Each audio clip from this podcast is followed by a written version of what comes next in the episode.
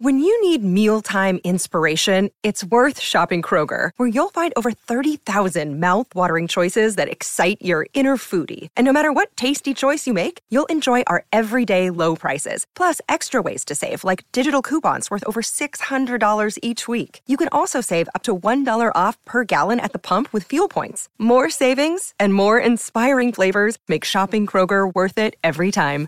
Kroger, fresh for everyone. Fuel restrictions apply.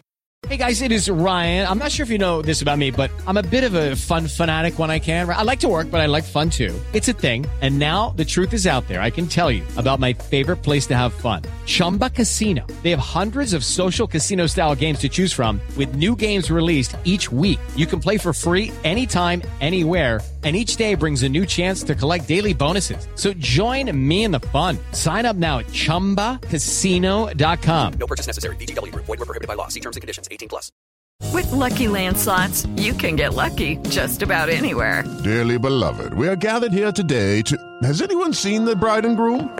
Sorry, sorry, we're here. We were getting lucky in the limo and we lost track of time. No, Lucky Land Casino, with cash prizes that add up quicker than a guest registry. In that case, I pronounce you lucky. Play for free at LuckyLandSlots.com. Daily bonuses are waiting. No purchase necessary. Void were prohibited by law. 18 plus. Terms and conditions apply. See website for details. Lucky Land Casino asking people, "What's the weirdest place you've gotten lucky?" Lucky in line at the deli, I guess. Aha, in my dentist's office. More than once, actually. Do I have to say? Yes, you do. In the car before my kids' PTA meeting. Really? Yes. Excuse me, what's the weirdest place you've gotten lucky? I never win and tell. Well, there you have it. You can get lucky anywhere playing at LuckyLandSlots.com. Play for free right now. Are you feeling lucky? No purchase necessary. Void where prohibited by law. 18 plus. Terms and conditions apply. See website for details. Welcome to Mile High Report Radio Horse Tracks. And now, here's what's happening in Broncos country.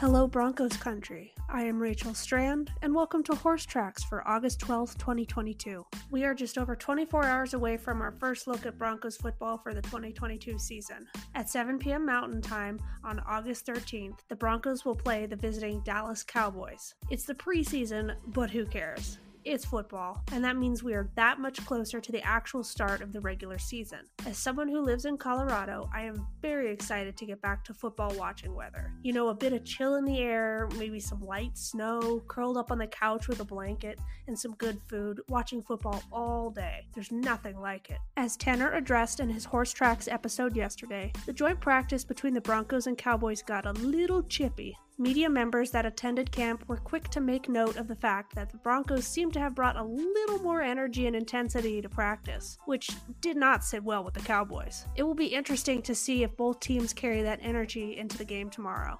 Also, this past week, the Broncos released their first unofficial depth chart. While this first depth chart is obviously not what the final one will look like, there are a few noteworthy things on it. In regards to the backup quarterback battle, Josh Johnson is listed as the second string quarterback, with Brett Rypien right behind him. It's unlikely the Broncos will carry three quarterbacks into the regular season, so these two will battle it out during the preseason. Also, something to note was how far tight end Eric Saubert plummeted down the depth chart. I personally expected him to be third string tight end behind Albert O and Greg Dulcich, but according to the depth chart, Saubert is fifth string tight end behind Andrew Beck and Eric Tomlinson. Beck was mostly used as a fullback the past couple seasons, and Tomlinson makes more of an impact as a run slash pass blocker than a pass catcher. Saubert has been working extensively with Wilson in the offseason, so it's just weird to see him so low on the depth chart. Broncos will most likely carry three or four tight ends on the roster, so if Saubert stays at fifth string, he won't make the team.